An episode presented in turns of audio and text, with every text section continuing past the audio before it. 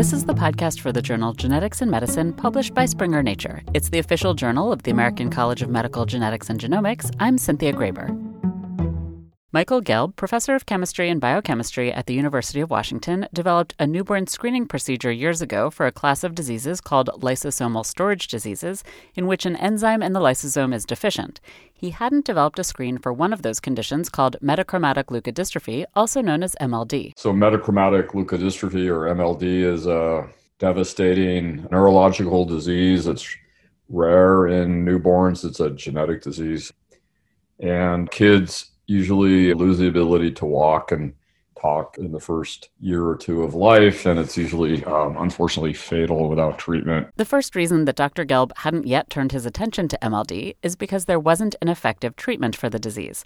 But that's changing. There are several promising approaches for the treatment of MLD, including enzyme replacement therapy, hematopoietic stem cell transplants, gene therapy by transplantation of genetically modified hematopoietic stem cells, and gene therapy directly to the central nervous system.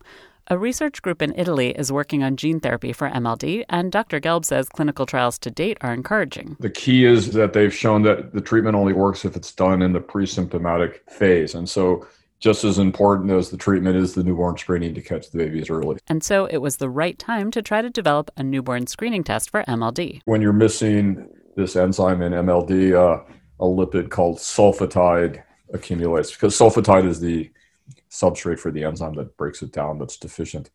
The hallmark diagnosis for MLD would be accumulated sulfatide lipid in urine. But urine is a non-starter for newborn screening because the only thing we have available is dried blood spots. So 5 years ago, we looked at the sulfatide levels in dried blood spots, and they were slightly elevated. But he worried, not enough to make a clear diagnosis.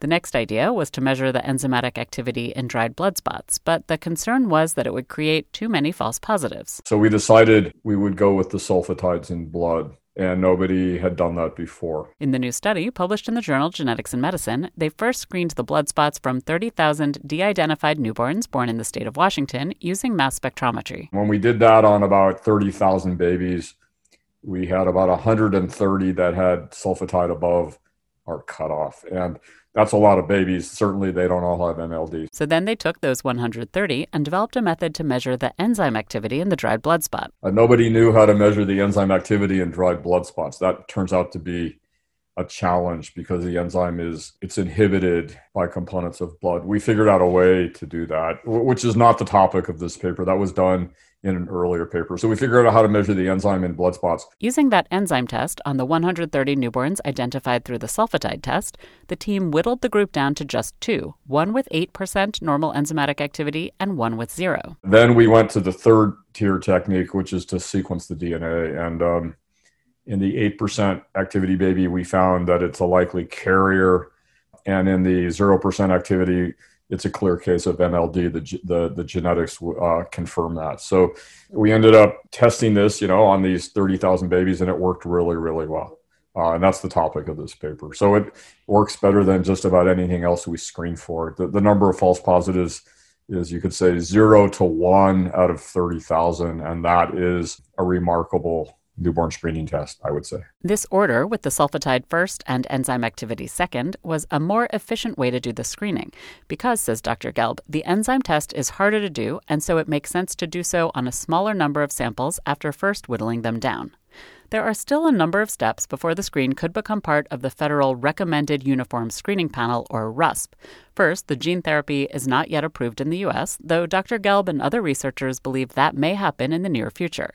Second, they need to conduct a prospective, unblinded pilot study on newborns, and to enroll enough newborns to find the small number of those with MLD, he's partnering with researchers in New York City and involving several New York hospitals. So in that sense, we're not quite there yet on the newborn screening technology. We have to demonstrate that it works prospectively, but I have no doubt it'll work. You see the data that we published in this paper.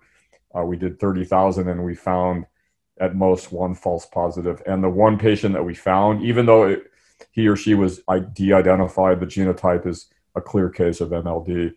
We can say with 100% confidence, and clinicians would agree, that this baby will develop MLD. We don't need to see the patient.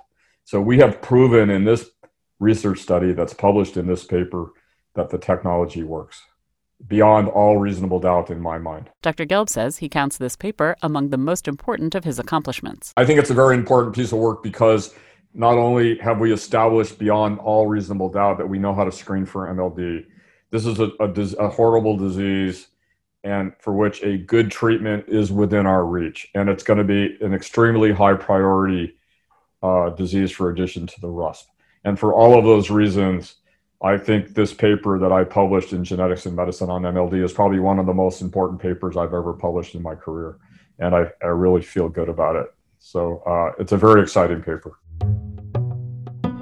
Genetics and Medicine is the official journal of the American College of Medical Genetics and Genomics and is published by Springer Nature. I'm Cynthia Graeber.